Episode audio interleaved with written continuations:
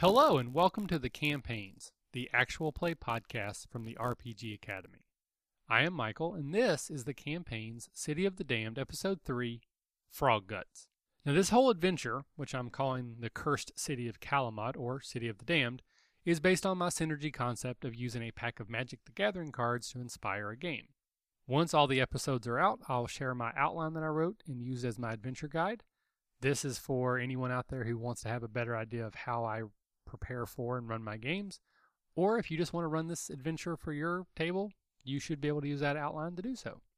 This episode picks up with the PCs having returned the Celestial Flare, which is a uh, feather that seems to be continuously on fire, to the wizened goblin at the city of Kalamot. He then tells them that the feather will keep the curse at bay long enough for them to track down the thief and fall and find the ball of miracles and return it. He tells them then to head for Riley, a nearby trading city, as that is the most likely place for the thief to go to try to get out of this area quickly. Travis and Nick were not able to play again this week, um, so we do we are NPCing their characters, but we do have Evan as the wizard Belial and Dustin as the monk Ando. Here is the campaign's City of the Damned, Episode 3 Frog Guts.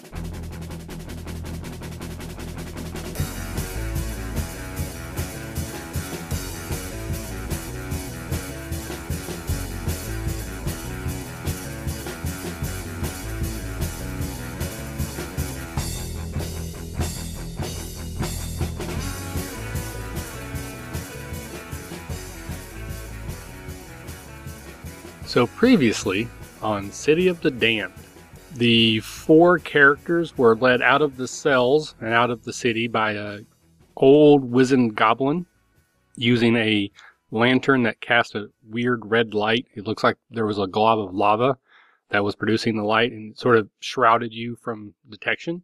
So he was able to get you out of the city. He got you into a skiff that was parked on the outside of the cities and gave you directions to an abandoned temple that he said had fallen into the wrong hands for t- far too long. Using his directions, you were able to make your way to a uh, just an old temple in the middle of the swamp that had sort of an aura around it, uh, vitality. So even within the midst of the swamp, the trees were blooming, the grass was green, the sun was shining, but the temple itself was covered with um, sort of rhino man iconography. Actually said it right that time. You fought your way through, just killed many, many Yuan-ti, including one gigantic mutant one with four arms. You eventually recovered the celestial flare, which is a angel feather. You then made your way back through the swamp and have just now returned to the city, giving the celestial flare to the goblin, who then told you you need to go to the city of Riley, where the thief is most likely heading, who originally stole the ball, the wizard's ball, that was keeping all these people's curses dormant or at bay or neutralized in some fashion. So unless you're going to do anything else, we're going to start with you guys back on the boat heading back to the swamp towards the city of Riley. Do you guys have anything in particular you want to do? Nope. You have your spells. Yeah, it's been several days, so you will need to repick your spells or reassign them. Now, when we first started the game a couple weeks ago, I indicated that the city that you found, none of you had ever heard of it before. It wasn't on any maps that you know of, and it was just by the guidance of Evan's Wizard's Ball that you found it. The city of Riley you have heard of before. It is a, a trade hub. It's on the edge of the swamp, but it's mostly, it's actually sort of at the point where a, a, true forest butts up against the swamp and there's a river there. So it's sort of a trade route along the river. There's also sky ships that fly out of that city and they haul out precious metals, gems, and also something called soarwood, which is a particular type of tree that grows in this forest that it isn't magical, but it has properties that make it easier for skyships to fly, so it's a very precious commodity. And if this thief is in this area, that would be the easiest way for him or her to get out and to get far, far away.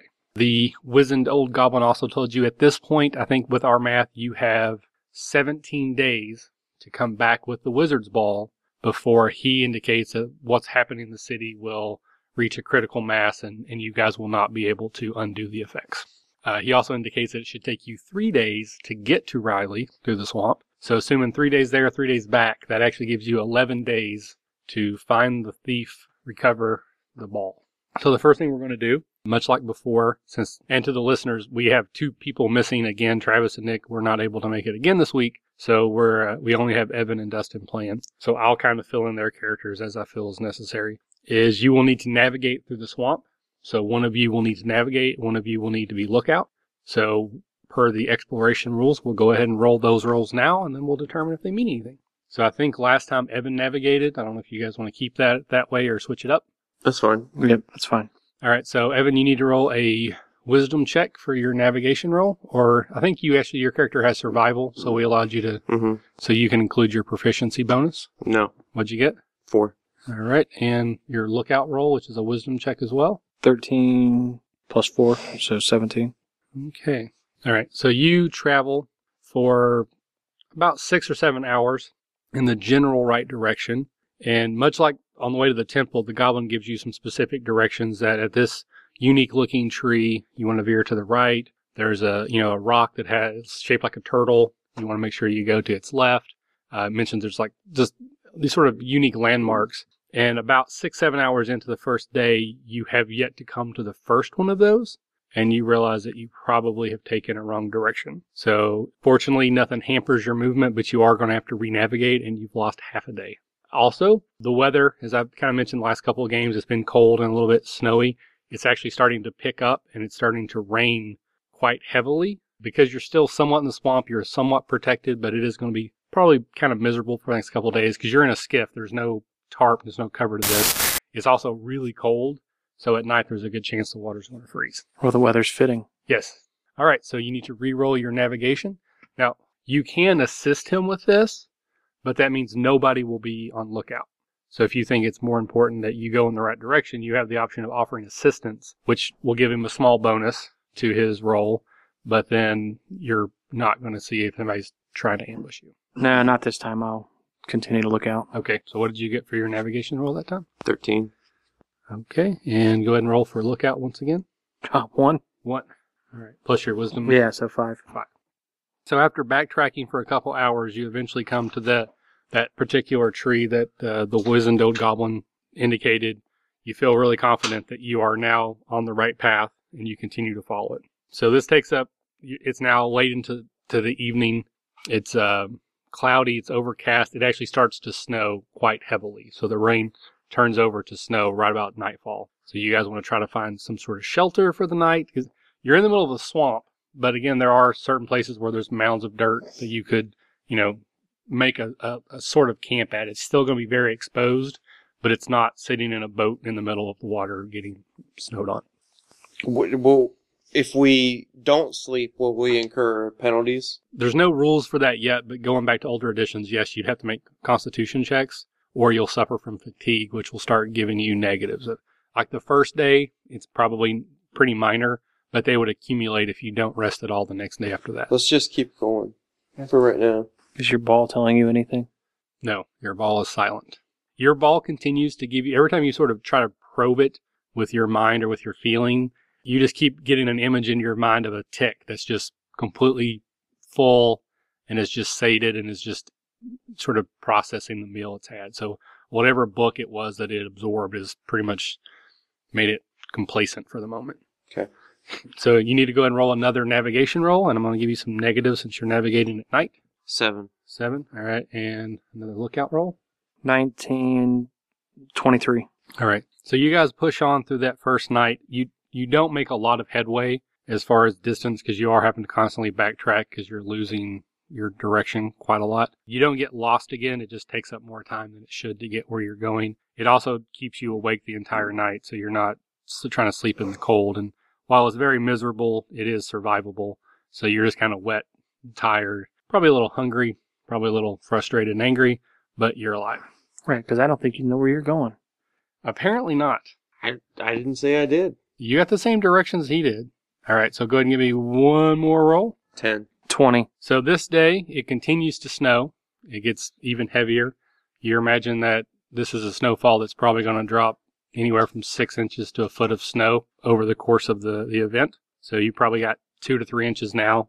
It's sort of blanketing everything, which makes it even more difficult to navigate because some of the features you're looking for, turtle shaped rock, looks more like a snow covered rock than anything else. So you continue to kind of lose a little bit of time. You continue in the general right direction. You know that you're making headway, but probably not by the most expedient route. The entire second day, you travel without any incident. So it's now the next night. Are you going to try to push through again, or are you going to try to camp? It's still snowing. It's still going to be miserable no matter what you do. Do you want to camp? Yep. We'll camp. Okay. Go ahead and roll, since you have survival, and actually, if you want to help him, so what you do is you make a wisdom check. 19. All right, and that gives you advantage on your wis- on your survival check. 12. That includes your bonus and your proficiency bonus. Yep. That's right. You have a terrible wisdom, even though you're proficient in it. So a 12 is sufficient enough. You find a sort of a, a mound of earth that gets you out of the water. You guys take the skiff and might turn it upside down and kind of make a lean-to. Build a small fire, keeps you warm, kind of hides the light, and you pass the night pretty miserably. You guys can take mm-hmm. watches, but nothing's going to happen on that night. So it's now the third day. You're not quite a full day behind, so you expect to get there either late tonight or possibly the next day. So I need one more set of rolls from you. Navigation. 13. 11. So we might get attacked.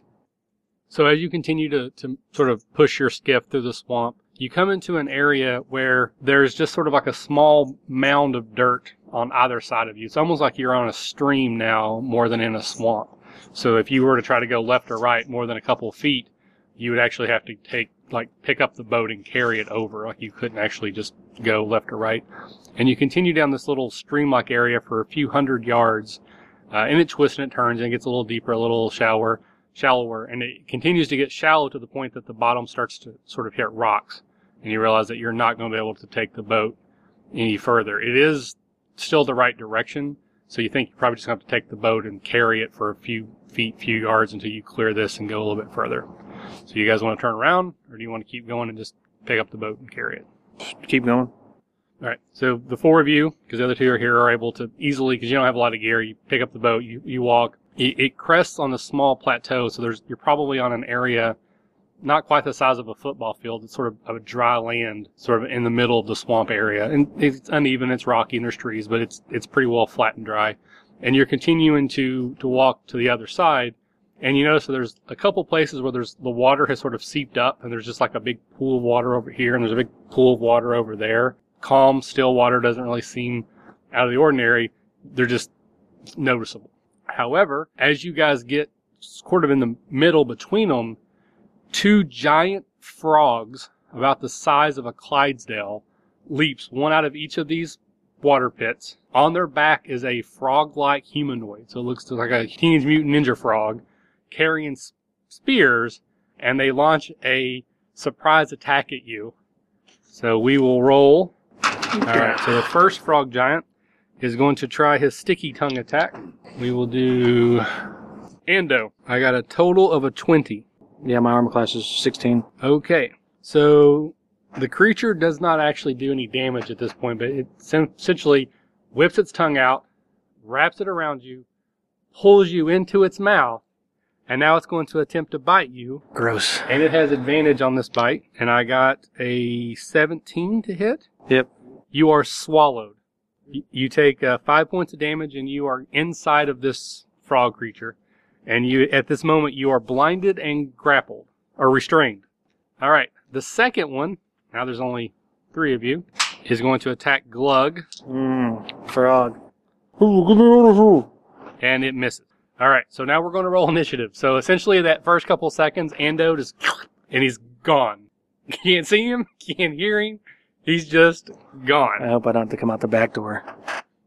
All right. So on this turn, the frogs are going to go first.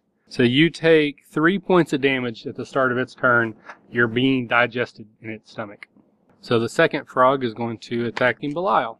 It hits with a critical success. So you take, well, all that does is pull you. Actually doesn't do any damage. So you are, tongue lashes out, grabs a hold of you, pulls it to its mouth. It now gets to try to bite you with a 16 versus armor class. Mm-hmm. You are swallowed. You are inside the creature. You are restrained and blinded. Hmm. And uh, it doesn't matter what the. okay. So I guess the bullywugs will attack the two people that are left. There's two of them on each. Things are not going well for our adventurers. They're both hit uh, by the bullywugs for three points of damage each. Okay. Ando, you are blinded. And in the belly of a frog. You're in the belly of a frog. So let me double check so I can tell you what this means. Because you can do stuff. You can try to fight your way out, but you are at some disadvantages because of your. gonna kick out the back door because I'm blind and consumed. Yeah. Yeah, so those give you some uh, negatives in how you can do what you need to do. All right. Blinded, you automatically fail any checks related to sight. All attack rolls against you have advantage. All of your attack rolls have disadvantage. Uh, your speed becomes zeros, and you have disadvantage on dexterity saving throws. So essentially, you can try to kick, punch, bite your way out of the thing, but you have disadvantage on your attacks. Oh yeah, I'm gonna bite my way out. Okay. One. I bit my own tongue. I think. Yeah, you uh, you tried to navigate within there blinded, and you basically don't do anything. Yeah. Uh, good for me. Belial, you cannot cast spells in your current condition.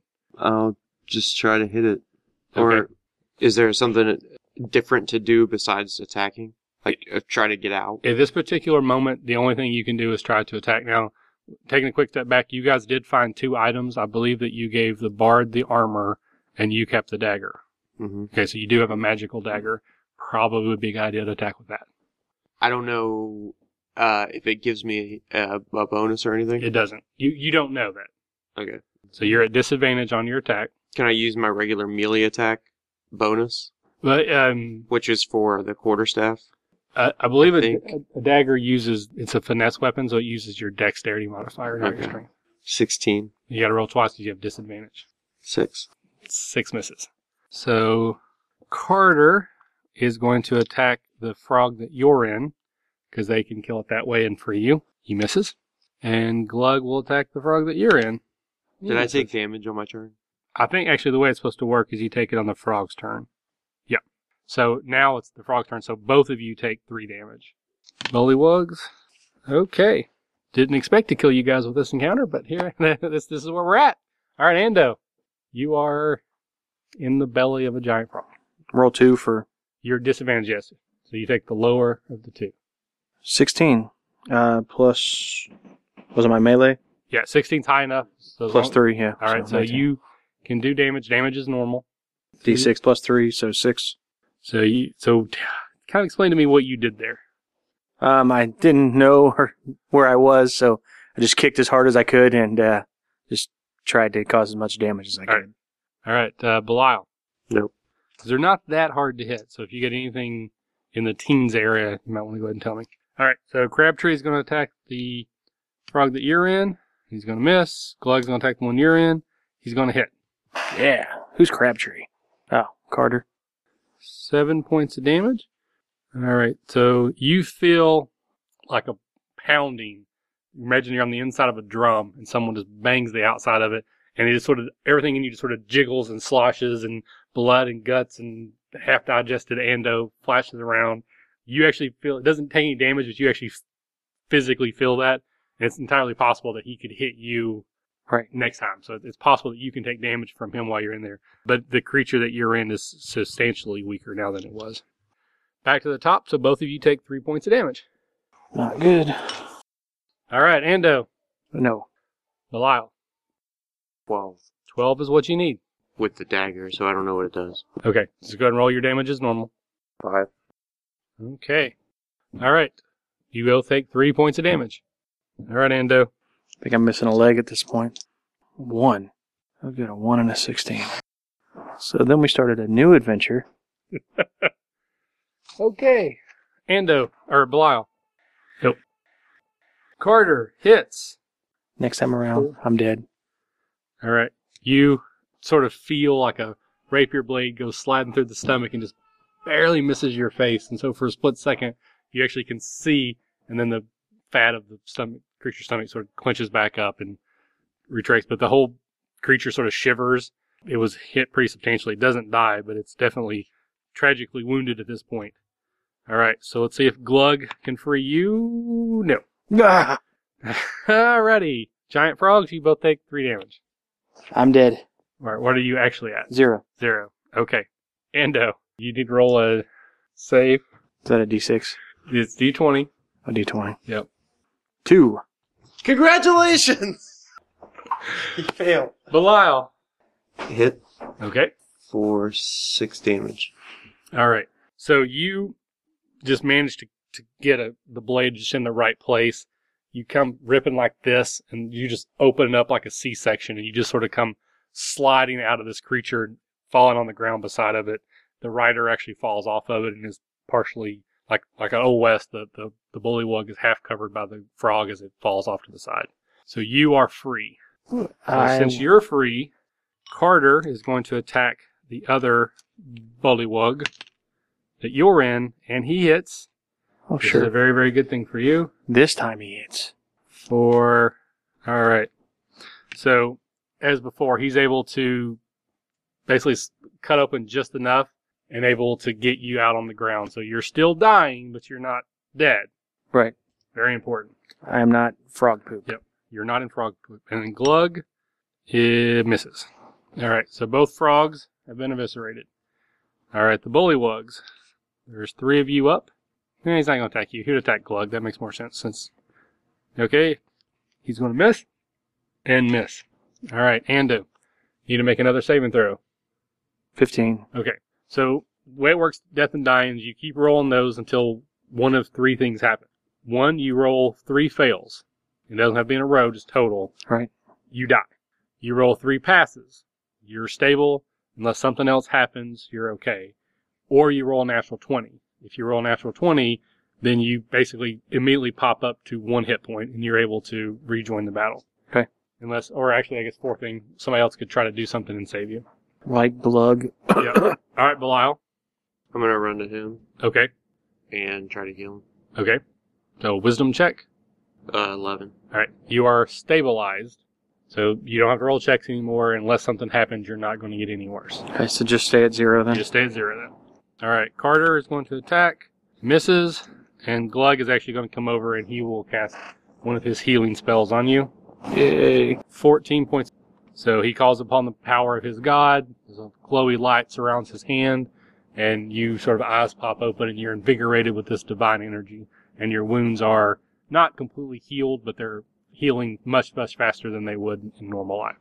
All right, back to the bullywug. So there's three of them. Does that give me 14 hit points? Four, yeah, so you go to zero first, and then you go to 14. Okay. Alrighty. So the first one's going to attack you. It's going to miss. These guys are not very good at this. Alright, and the other two attack Carter and Glug, and both of them hit. Alright. Ando, you are laying on the ground. Glug is over top of you, but you feel much better. There's three of these frog-like, frog-like creatures that are still up and around. Hey, um, I'm gonna jump to my feet Okay. and then attack the nearest one. Okay. Uh, 15 15 will or 18. So, uh, 8. All right, so your first attack staggers this one. Uh, these aren't very tough creatures, you know, they're frog men. Uh, but he's still alive, still able to attack you, but you essentially take him to half or less of his hit points. I hate frogs. Belial. Um, how many frogs are there? There's three frogs, but they're all kind of spread apart. They're not really together. How far apart are all of them? Probably no more than 30 feet would be like the furthest one from the other.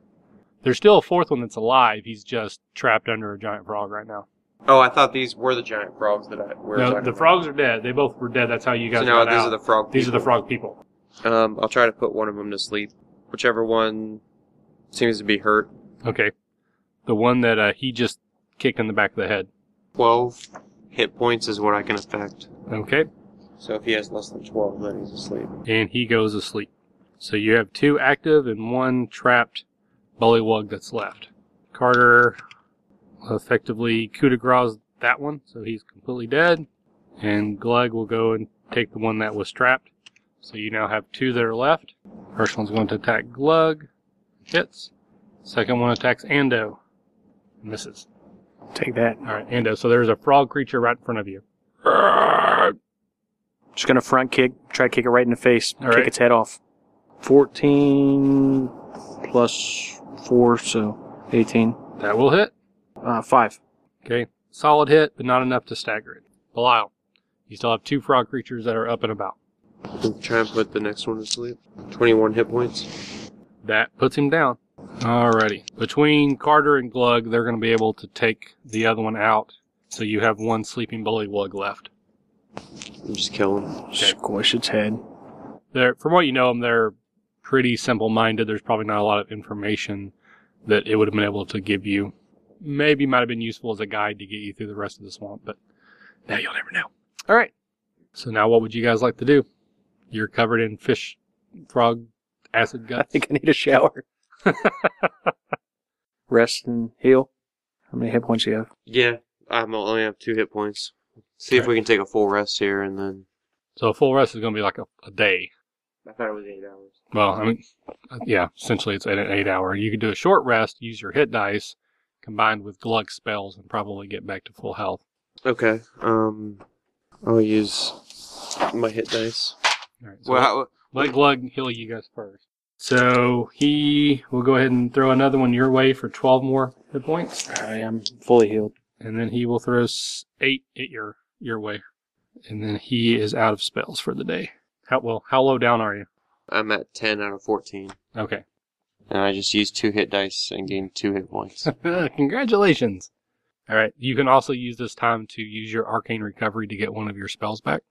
After the encounter with the frogs, you're a little bit more aware of how things can ambush you in the swamp. Pay a little bit more extra attention, and you're able to avoid a couple other potential encounters. And at the end of the, the following day, so four days in the swamp, you find yourself coming to the edge of the forest um, and the town of Riley. Riley's a medium-sized town. It's about the same size of the town you came from, but it's it's basically just a trading hub.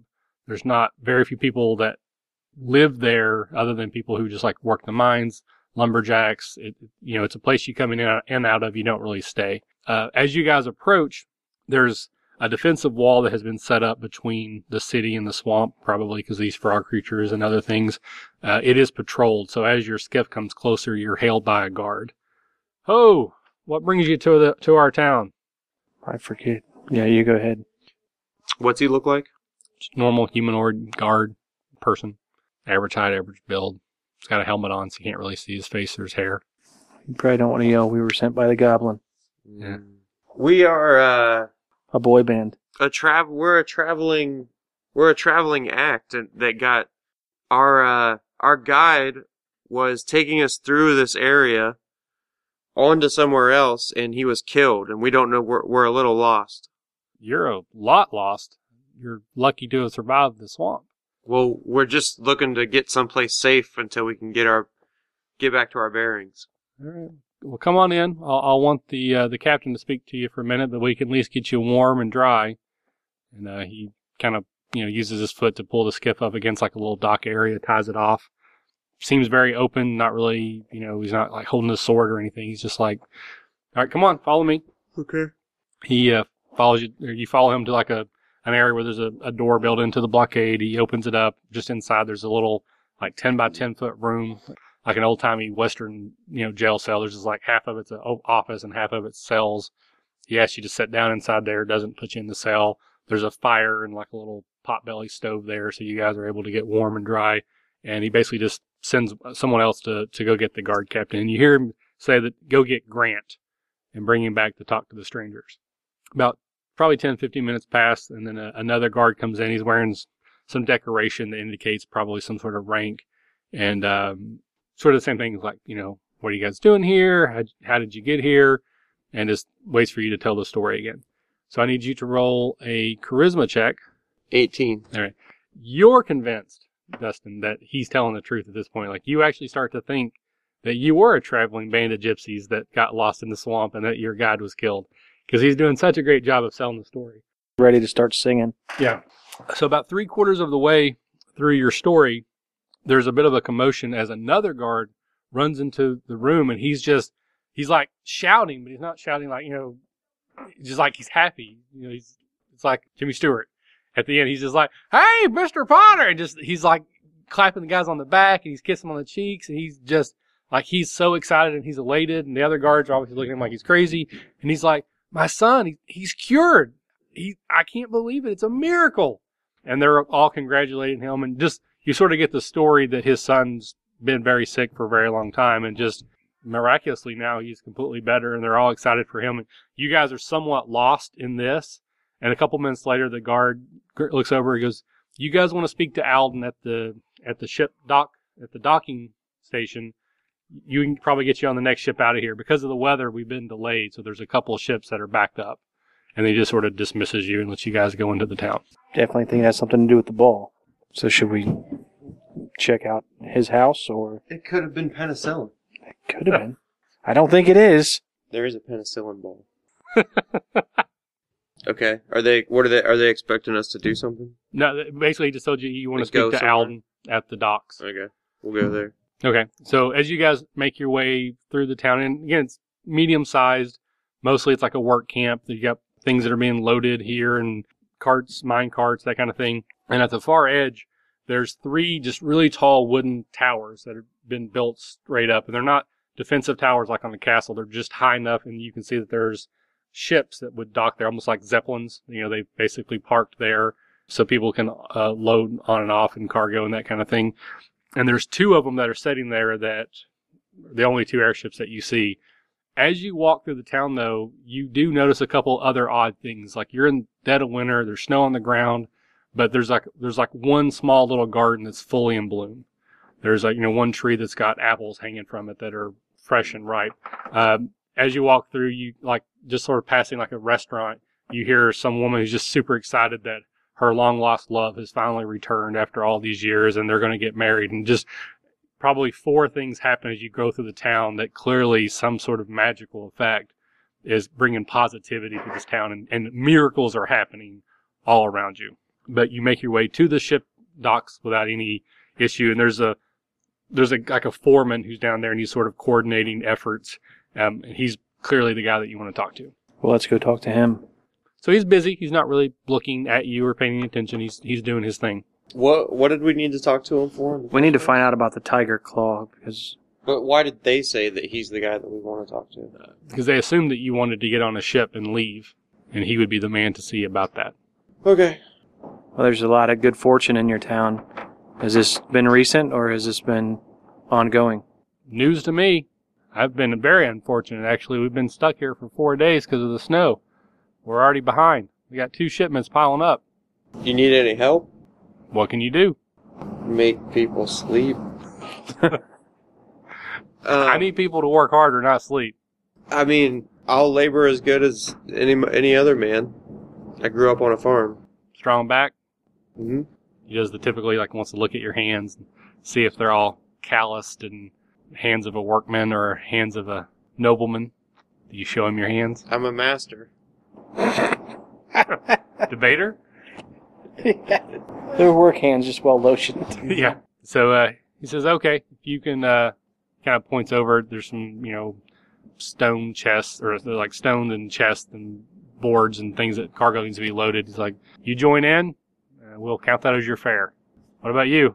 I was a uh, a laborer as well, so any help you need, I can help. All right. He looks over at the other two, and uh, Nick's character says, "You know, I can perform on the ship, provide entertainment." And you actually see the guy sort of kind of scrunch his face up. He's like, "That's really weird. You- You'd be the second performer that we've hired this week, but we could always use some some of that on the ship, so sure." And then he looks at Glug, and he assumes that Glug's going to be uh, a laborer. And then when Glug explains that he is a a, a healer, uh, he readily allows him to join. Now, there's two different ships that are leaving. Do you guys want to try to separate, put a couple on each, or do you all want to get on one, or Well, what's wait your a plan minute. here? What are we leaving for? I don't know why we're leaving. This is the town we're supposed to be in.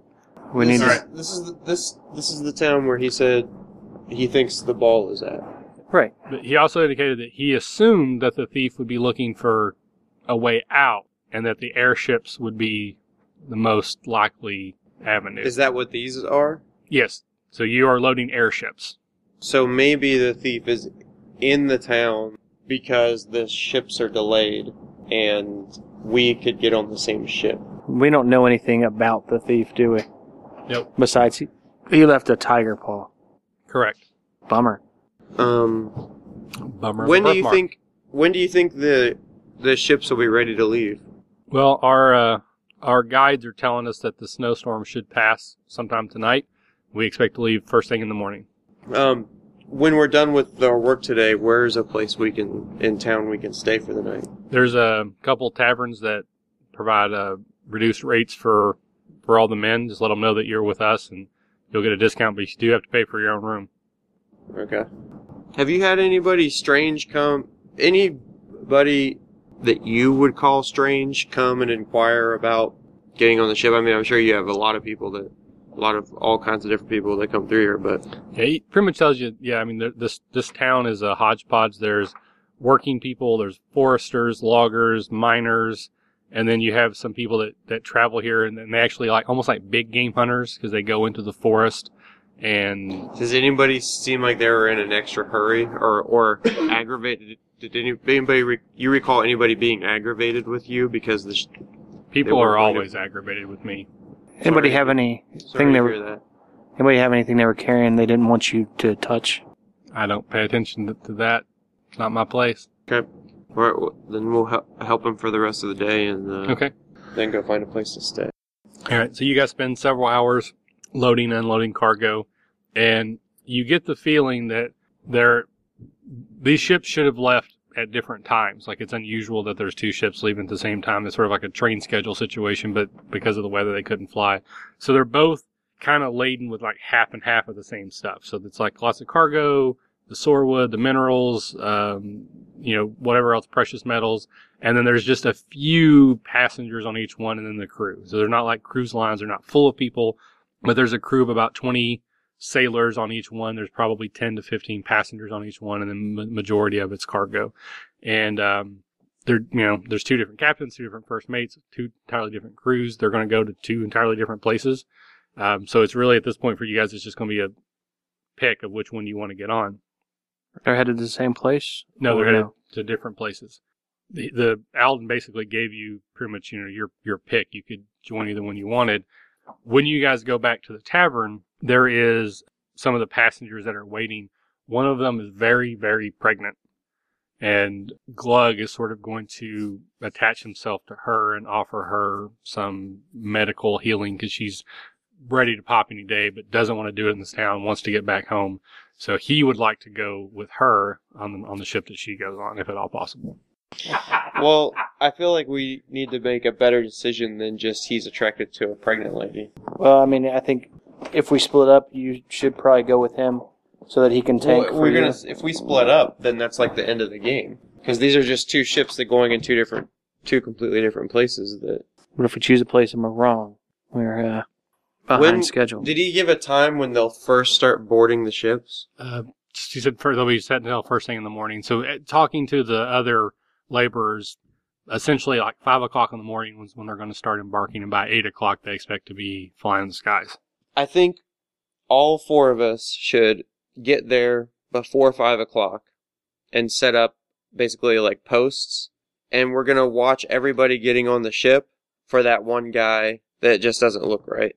Okay. We're gonna so we'll sleep, but we'll wake up early, set our alarm, Okay. and wake up early, and get there before five o'clock, before they started boarding, and then we'll either, I guess we we could ask, if are, are there any, for we'll ask if there's any, like, does he need help boarding people? Like we could like check people in or help people carry things or something like that, or well, he'll tell you not him personally, but some of the actual passenger passengers might be willing to throw some coin your way to to help with their luggage and things. But from as far as the ship goes, no. Okay. So we'll that that'll be our excuse then. We'll station ourselves two and two at the ships, and we'll be there like assistance for hire. That you need help with your bags or you need help with that. We'll uh It'd be like porters, bellhops. Yeah. Okay. All right. So you guys spend the night. The bard will be downstairs telling stories, and uh, he draws a bit of a crowd.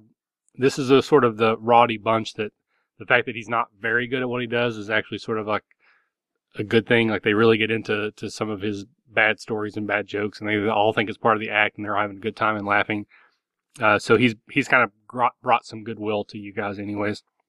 You get up early the next morning, and um, go ahead. Let's let's do a high or low here. low.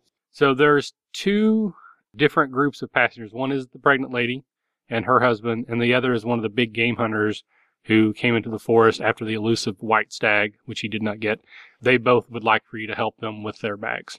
And again, Glug is kind of attached to her anyways, making sure that she's okay, um, because things are very close to happening with her. So it kind of gets you close to the docks, and you, you go on board, and you're, you know, you're taking them to their rooms, and it's pretty much like a ship. It just happens to fly. There's not a whole lot of difference to it. I mean, it looks very much like a regular ship with a deck and cargo and you know quarters.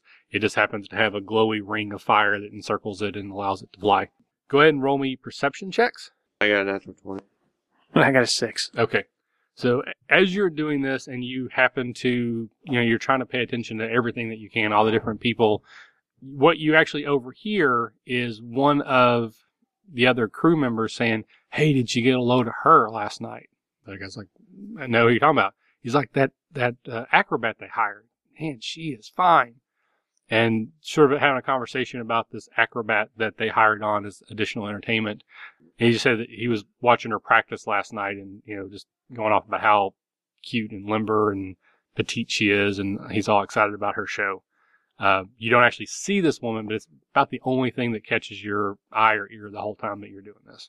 Okay. That's what a natural 20 got me? Yeah. Okay. Got you some dirty talk from a pervert. That's right. Hey, so the whole time that people are boarding the ship, we never see her get on. no, but you know which ship she would be on now, uh, because it was the one that you were loading cargo onto. All right. So then we'll board that ship. Okay. High or low? Low. That happens to be the one that the pregnant lady is getting on anyway, so Glug agrees to do that as well. Okay. Okay. So you guys set sail early the next morning. I'm assuming that your characters have never been on airships before, so you might be a little bit excited about that. Standing on deck, kind of watching how things go. So you climb up like a big tower and get on board. This isn't, we're not playing in the Eberron setting, which I know means nothing to you, but, um, but this is the type of airships that's in Eberron. There's basically, there's like an elemental creature that's captured and attached to the ship. So there's like a glowy ring that encircles the whole thing and allows it to fly. So it's not like a zeppelin that, is, that there's like a big air balloon. It literally looks just like a ship that's flying. I'm the king of the world. Yeah, basically. All right, so you guys get on there. It's really cold, really crisp air on deck, but there's no precipitation. There's not many clouds. You guys, you know, there's the, the whole landscape below you is covered in a big thick layer of snow. It's very pretty, but it's also very featureless because of that. It's kind of hard to really tell much. Both ships pretty much set sail the same way for several hours, and then they start to spread apart and they, they're heading off into different directions. And you're told that it'll take you about six days to get to the town that you're going to, the town of Halston. So if you fly all the way there, then it's going to be six days, which will add another six days to your trip back, which puts you at like three days left. So that first night, the captain asks Nick's character to perform sort of almost like a competition between him and the acrobat, since they do have two the two events happening kind of simultaneously. So it's sort of almost like a du- dueling banjos type of a thing of performances. So what would you guys like to do? I, I don't I don't know. I mean, it's just two shows going on, right? So again, it's it's it's basically a regular ship. So there's not like there's a amphitheater on a Carnival cruise line. They're going to makeshift a little place inside like the galley for people to sit. So there's there's not really a stage. There's not really a great place for this to happen. But you know that almost everyone on board, other than people that are actively running the ship, will be there in that room. And talk to people and see if they know See- anything about the acrobats. Yeah, or what do you want what do you get what do you want to get from us? Are you going to do anything in particular in regards to the show? Are you going to go? Or are you not going to go? If you are going to go, do you have any particular? For her show? Yeah, well, they're going to happen at the same time. And it's the acrobat and who? And Nick's character, the bard. Oh, I'll go to her show. Again, they're happening at the same time, same room. Oh. Like I right next these to are different. no, right next to each other. How does that work? So that again, that's what the captain sort of wanted to set up, almost like a like like she'll do a little trick, and then Nick will do a little thing, and then she'll do a little trick, just sort of like kind of a offsetting things, almost like a competition to see which one gets the best Oh, okay. response. All right, yeah, we'll go. Okay. Anything in particular, like where are you going to sit, what are you going to do, where are you going to be? You're just going to enjoy the show. They want to get as close as possible. Is, Sit is down there front. a um, backstage area?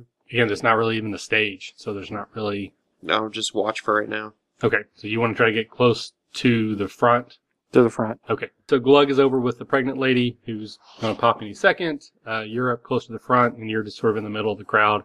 And Nick is all sort of, you know, there is no stage, but they've kind of cordoned off an area that's going to be the stage for them. Nick goes first. He performs like a, a body ballad song that about some, um, mistress to, you know, a, a famous noble and their dalliances and things go poorly for everyone involved and it ends in tragedy, but you know, very ribald and dirty, so everybody thought it was funny. And then the um, acrobat comes out. She's not a halfling, but she's very short, probably like right at five feet tall. So very, very short, very lithe. Definitely has an acrobat's build. Just you know, it's like a 13 year old Chinese gymnast, basically what she looks like. Very pretty. So smoking hot. smoking hot. Very, she is very, very pretty. Uh, hair, hair in like a long braid, and doesn't say anything. Doesn't, but she starts doing these just like contortionist things, where you know she'll bend completely over backwards and basically look at her back pocket. She'll grab a table with just her hands and then do like a plank where she's completely laid out just with the strength of her hands and her and her arms. So she does like three or four little tricks like this, and just silences the audience. Like they're not necessarily clapping, but they're all just like, "Holy shit! How does this girl do that?" And then she stops and looks over at Nick, and then Nick will continue and do his thing. And they go back and forth like five times, and she does keep doing sort of more and more intense things. Uh, she's doing flips off the walls, doing you know sideways planks. She's like a full-on ninja, best you can tell. I mean, you're very impressed, and with, with what like what is she's able to do, the control of her body. But again, she never says anything, just does her little thing. And then after about an hour of this, everybody's worked up into a frenzy. The show's about to be over and everyone's very excited. Is there anything in particular you guys would like to do? Check my ball. Okay. we need to clarify that you have a wizard ball. And one testicle. And yeah. No, not that one. Not one giant testicle. Uh, it is still in that sated condition. I want to try and wake it up. Okay. You're going to hold up your coconut. Shake sh- it. shake it like a snow globe. so while you're thinking, there is a loud thumping, crashing sound from above deck, and you hear someone cry out in pain. Okay. So everybody sort of stops, and then you start hearing someone shouting, but not in pain, but excitedly. But you can't really hear the words; they're too muffled because of the distance. I'll go check it out. Okay. So you and like three other people kind of start following out, seeing what's going on. You make your way above deck, and there's a guy, apparently one of the sailors, that's doing like he's just like dancing a jig on the, the ship. He's just like singing. I'm- You imagine he's probably drunk. He's just dancing and skipping, pulling Charlie Chaplin and jumping up and clapping his, knee, his feet together. He's just the most happy guy in the world. I'll go. I'll kind of get close to him and do my best to dance with him. All right, let's give me a dexterity check. See how well you can match up. Twenty-one. Okay, you do a great job of mimicking his dance, and within a couple seconds, you guys are just doing like a, a Janet Jackson type Vogue thingy, just perfectly in sync. It's just the mm-hmm. mo- most amazing thing in the world. It's better than either thing that happened below deck. And after a second, he takes a second, or takes a moment, like gives you like a high five, gives you a hug, and he just like kisses you on the cheek, goes, "I'm alive! Can you believe it? I'm alive!" Then you give him some tongue. I like, can What do you believe it. mean? What? Where? Why are you so surprised? Cause I fell. And he points up at the crow's nest. He's like, I just fell out of there. And I hit here. And I'm completely fine. Is there anybody else up there? Mm-mm. Does he have? Does he have anything on him, or just his clothes? Just as close. Hmm. Right now, like, if this is the ship, For the listeners, Evan's drawing the ship. where Kind of pretty much in the middle. Like, is like where we're at right now? Yeah, you're and we're on, the top. top deck, crow's deck. nest. Um, he basically fell out, hit the deck flat on. And how how big is the ship? Like, how far is it from here to here and here to here? It's a large cargo ship. I don't know the exact distance, but it, it's big. I'd say like 150 feet each way.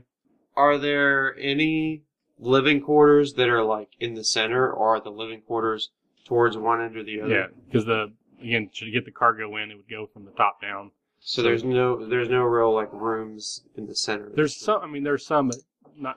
It's more open space. Like you were like downstairs in the galley, so you're like one level down, probably a little bit towards the front when you heard the thump. And as this is going on, more and more people are coming out, and, and word is starting to spread that old Charlie fell off the crow's nest and he's fine, and people are just like, wow, you know, it's a miracle. It's amazing. I can't believe that that happened. You know, he's so lucky. And then they talk about the dancing farmhand guy who joined him in a jig. Nick's character goes, first fucking Scott, and now Belial. Both, both of you are still in my thunder. Okay. I'm gonna take a stroll around the ship, Okay. and I want to cover as much of the ship as I can without without like being in places where I shouldn't be. Like I might stick my head in somewhere or walk into a room if I think maybe I shouldn't be in there and just be like, oh, I didn't know this was off limits. But I'm not get real deep into any Okay. place, not try and open a locked door or anything like that. Okay. I just want to walk, start on the top deck and just take, act, just basically act like I'm strolling and cover as much of the ship on each level as possible. And I just want to uh-huh. see if I can get a reaction from my ball or, or see anybody. So I think maybe like, I don't know, like, if there's a thief, I would just be in their room with it. They wouldn't leave it, they wouldn't want to leave it alone and they wouldn't want to be carrying it around. I would just imagine they would want to make sure it was safe all the time. I don't. So I just want to do that. I just want to walk around. Okay. So what are you doing? So you hear the thump upstairs. A few people start milling out. About ten minutes later, the sort of the rumor starts pervading the rest of people that oh Charlie has fallen, but he's fine, and it's a miracle, and everybody's like all excited and happy about it. So you guys are still down in the galley finishing up the show. So is there anything in particular you want to do? Um, after the show, I think I'd like to try to talk to the the acrobats. Okay. I mean the the girl, Okay. She very standoffish. Like you're not the only one because she is very attractive. right? So a couple other guys sort of, you know, trying to put the move on her. Basically completely ignores them, walks away. She actually walks kind of like into the kitchen area in the, in the gallery and she comes out later. She's got like a backpack on with sort of like a adventurer's backpack. She's got all these buckles and pockets and just bulging. And then she just walks past you guys and tries to go off on her own. I'll attempt to follow her. Okay. She's not going to disappear, so if you Right. continue to follow her, she goes down into one of the quarter areas and she goes into a room, shuts it behind her. Well, that was uneventful. I guess I'll go back up top and see what he's doing. Okay, so you get there about the time that he's finishing up his jig, and um, he starts kind of just pacing the top of the ship, just wandering somewhat aimlessly around, Two dancing monkeys. pretty much. So I don't know. This is the only thing that's been weird that's happened on the ship. So, So far. far. Yeah. Um, there'll probably be more stuff. Like somebody, will, two drunk guys are gonna get in a fight. One of them's gonna get stabbed and be like, and wake up and be fine. Because of the ball somewhere on here. Right. I just want to keep walking around and hoping to get some reaction from my ball. Like, I mean, it should be giving me something now, just because I'm in such a close proximity. Unless it's on the other ship, or the other guy smashed it. Do you want to take your ball down near her room to see if it reacts? Yeah, eventually I'll cover it in part of uh, as I'm walk making my rounds. Okay. So are you going to walk with him? Yeah. Okay. So you guys walk together. Carter and Glug are kind of doing their thing. They're they're they're playing their angles as well, and um, it takes you about an hour for each level to walk it because you're you're trying to not look like you're up to something. So you're trying to meander and poke and prod and look at things, and it is actually very beautiful as well as it's getting night. Clouds sort of abated. There's a you know a moon, the snowy bottoms and the trees. It is actually a very beautiful sight anyway. So you may even get caught up in that for a second.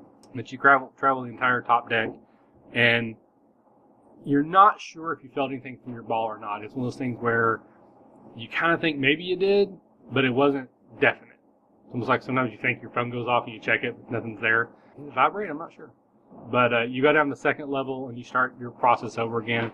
About two thirds of the way through, you're now getting into the back half of the quarters, which is where Ando would tell you, you know, this is the room that I saw the acrobat go into, and you definitely feel a pulse right as you're kind of right in front of the door.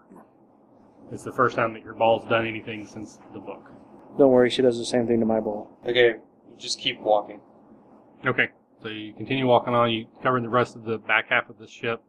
No other sensations, any pulls or draws. Uh, you have another level, and then you're all the way down in the cargo. So it takes you like four hours to go through all of it. You don't sense anything else. I'm gonna ex- explain. I'm explaining to you basically. Um, I've I have a plan to. I'm gonna go knock on. I'm gonna go first. I'm gonna go to that door and try to open it, and I'm gonna pretend to be drunk and pretend like I'm trying to get in my own room. So I'm gonna open the door and then be like, "What's going on?" and then knock on it. And I just want to get. I just want to see who comes to the door, what they're like. If I see more people in the room, I just that's all, and then I'll be like, "Oh, I'm sorry," and I'll walk away. If any any of that even happens, just to scope just to scope it out. So so act drunk with me. Okay. We're gonna go down the hallway like singing, and then we'll stop in front of the door. and, per- and act like you're Aye, aye, aye, aye. yeah, trying to get into our room. Oh, I can't wait to get In my room. in my room. All right, so All right, uh, roll me a charisma roll for playing drunk. I well, see, I I drink really well. I hold my liquor. So when I'm drunk, it's almost I'm- like I'm not drunk. You're you're going. I'm drunk. I'm so so drunk. I, I am extremely wasted. I whoo man, that was a lot of alcohol that I consumed in a short period of time on an empty stomach. that was a bad idea. So so you make your way to the the, the room. You you knock on it. Um, first series of When they open the door, I'm drunk. yeah. Hi, I'm drunk. Nice acting, but I'm not as drunk as you drunk I am. And um, nothing happens.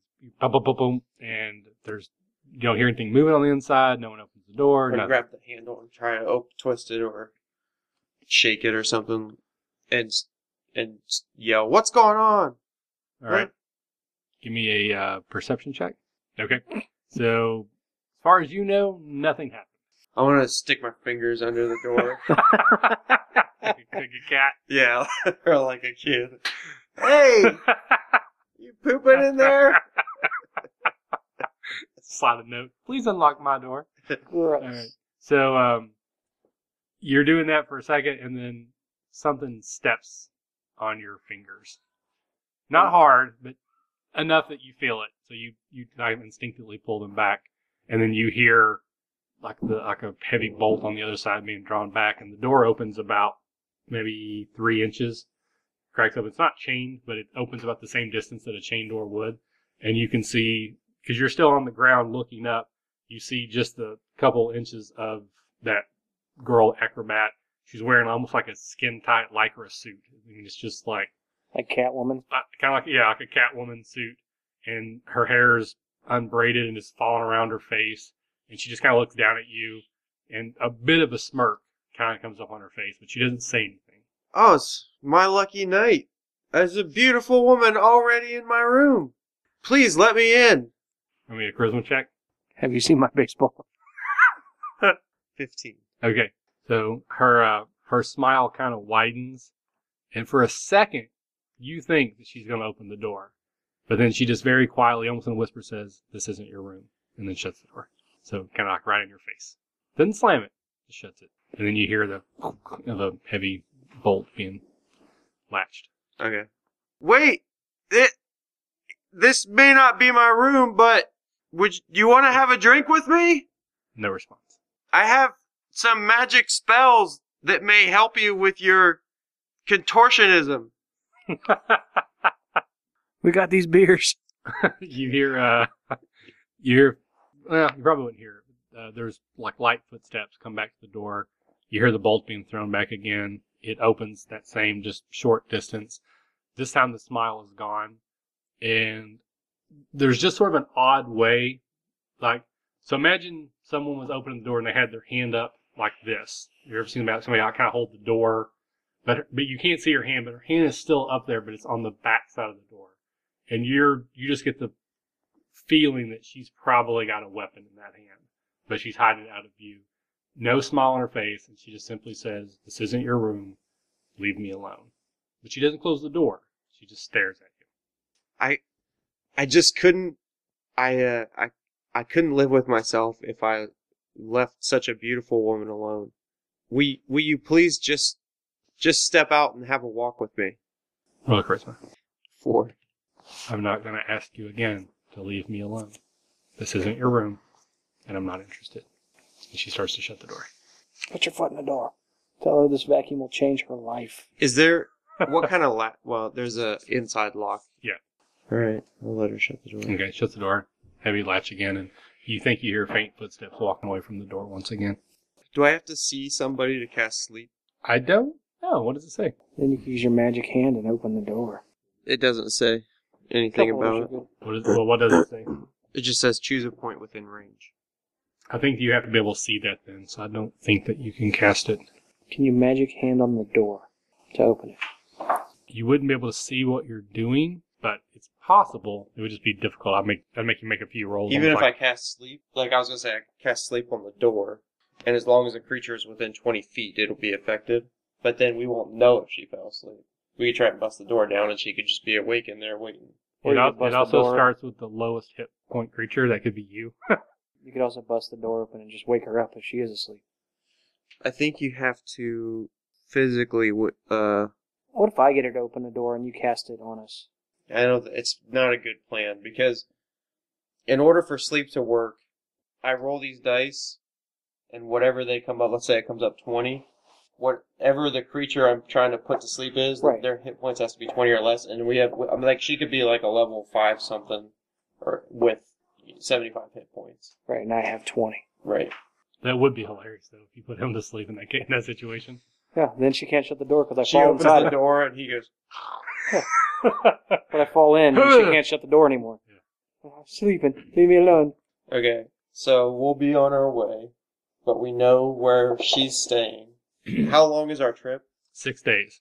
This is the night of the first day. Just ask her if her ball thumped too.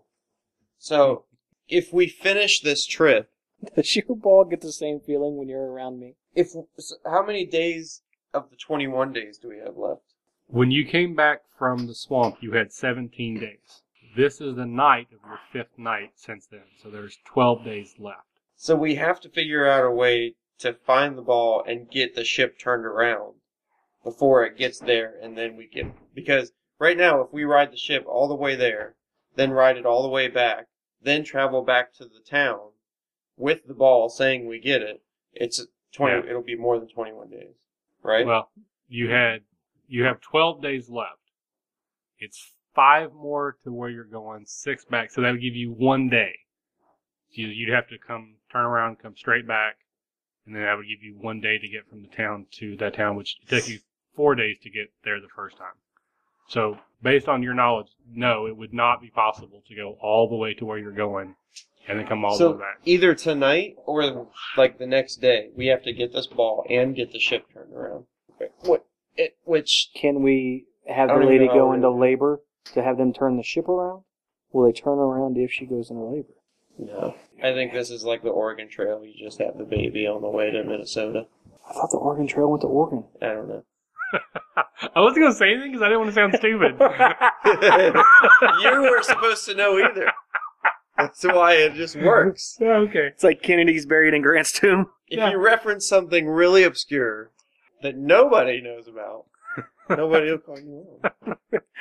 Except it can't be called the Oregon Trail to Minnesota. I guess it could. Unless you're going to Oregon, Minnesota. No, you could be coming from Minnesota to going to to Oregon. I'm just messing with you. Just have another beer. yeah. It'll make more sense when you're drunk. I'll explain it to myself on the way home. Listen, when Listen I to me now. in Minnesota, Right. Listen to me now and think about it later. It was uphill both ways to Oregon. It makes a loop, man. You go in Oregon and you come back and you're back in Oregon. It's awesome. Uh, so we could first we could try and bust in this room. mm, that sounds dangerous. We well, we get the four of us. We knock the door down. Try to knock the door down. Mhm. And if that works, then it's gonna be game on. It's gonna be initiative. And who knows what'll happen. I don't have a plan two. I have no plan B. Because we're on a time crunch Right. where we can't sit around on the ship and like just wait for the perfect opportunity when you know just sit around and be like, well, the time will be right. Because if we just keep waiting, then it doesn't. Even if we do get the ball, by the time we get turned around and headed back and get to the town, it'll be too late. Hey, he doesn't know if we would turn around if the lady went into labor. Correct. We're only one day into the trip. Correct. This is the night of the first day. There's not anything that they can do to induce labor. Glug doesn't have a spell or a drink or a. Probably not. He he's not really a midwife. He's just kind of filling in. Right. So he, you know, he's just doing the best he can. I think that's our way back. Because regardless, even if we bust into this room, we still have another five days on the ship and then six back or whatever. What I told him while you were gone, I think the only way we're going to get the ship turned around is if the woman has the baby. Because even if we kick in the door, we still have to wait 13 days to come back. And now we're on the ship for another five days with someone we just stole something, unless we kill them. Well, I, I, I relying on the girl having the baby, getting the ship turned around. I think is that she's just gonna have a baby on the ship. Just think it's the only thing different. Unless you fake sick and we We- need to turn around right now. Like we could like dump all the supplies so that we can't make it another four Throw all days the on the food? way there. Yeah, or Just damage start the taking sh- shits in the hallway. or damage the ship. All right. So what do you guys want to do? Still, I'm I'm just standing in the hallway. I'm just thinking. So I could like slide a note under her door and say I've got a ball that I want her to see. Just the one? No, I mean I could slide a note and just be like I I have just a way for us to know whether or not she has the ball because if she has no response to it whatsoever, if she's like if she comes back and she's like, "Listen, you're creeping me out. You need to leave me alone," then she doesn't have the ball. But if I slide a note under her door, it's like, "I have what you have," and she, and then Just she, show me yours. I'll show you mine. sort something like that. do you want to ask her to meet you somewhere? But I would, I would think maybe her, maybe her ball is doing the same thing. Like as I'm standing in front of the door and I'm getting a pulse, like maybe her ball is doing the same thing. Worth a shot. I'm gonna take a selfie of myself Holding your ball. and send it to her. Selfie. Update my status. In a relationship with a ball. Do you have any ideas? I mean, you can. We gotta take care of this tonight. well, you can slide a note saying you have an item, a like item, and see if she wants to meet you. And then when she comes, we can try and take it. This is what I'm gonna do. How about I write on? How about I write a note that says, "I have a certain number of men on the ship that were hired to get the ball back," and she can either give it, she can either give it up, or be killed. And not four men. I'll say like, you know, we have 20 men on this ship. Something I don't want to say 100 men because she'll be like, well, there's only yeah. it's not possible. You, you do math like you pretend to be drunk. That'll be the name of the episode. Wow, I'm so drunk. Hi, I'm Hi- drunk. Hi, I'm drunk. Who are you? Take me drunk. I'm home. I'm not as drunk as you think I am. Yeah. Wait.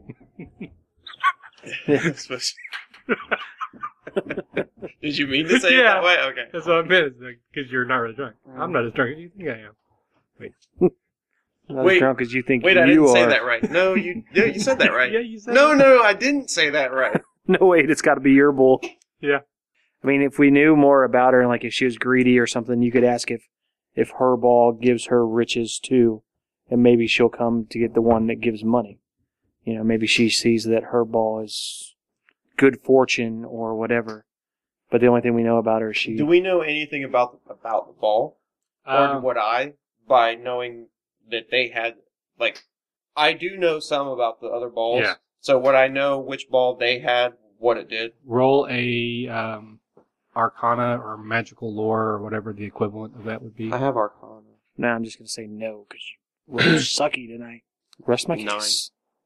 Okay. Uh, all that you know is that there are 13 of them, that they do have different powers and abilities, and in some cases, people even consider they have different personalities, and that there is a ball that is all white that is known as the Ball of Life. And that's uh, what you assume this one is. So why would she want it? And why would she know where it is? See, I don't know whether to think about this as one of Michael's typical games where we're really supposed to figure all this stuff out, or is this just a straightforward game and we're, I'm putting too much thought into it? While you're sitting there debating on what you should do, you See? hear a loud thump from above you. More people jumping off the crow's nest. no reason to check it out. I'll go see what it is. so uh, as you guys walk out, that's actually what people think. A couple people start going, "Did he jump again? That fool boy's going to kill himself." And then a couple minutes later, another loud thump. And as you're continuing to walk, couple people stick their head out and like, "No, I don't think that's old Charlie." And then you hear, yeah, and then you hear a general cry of alarm. Sky pirates!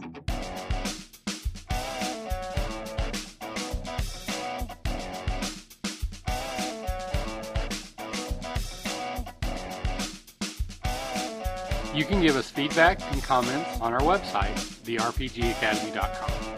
You can listen to previous podcasts on our website and subscribe to new ones on iTunes. If you have a suggestion for a table topic, we'd love to hear it. Email us at podcast at therpgacademy.com or connect with us. We're on Twitter at the RPG Academy. We're on Facebook at facebook.com slash the RPG Academy. We also have a Google Plus page, the RPG Academy. As always, thanks for listening, and remember, if you're having fun, you're doing it right.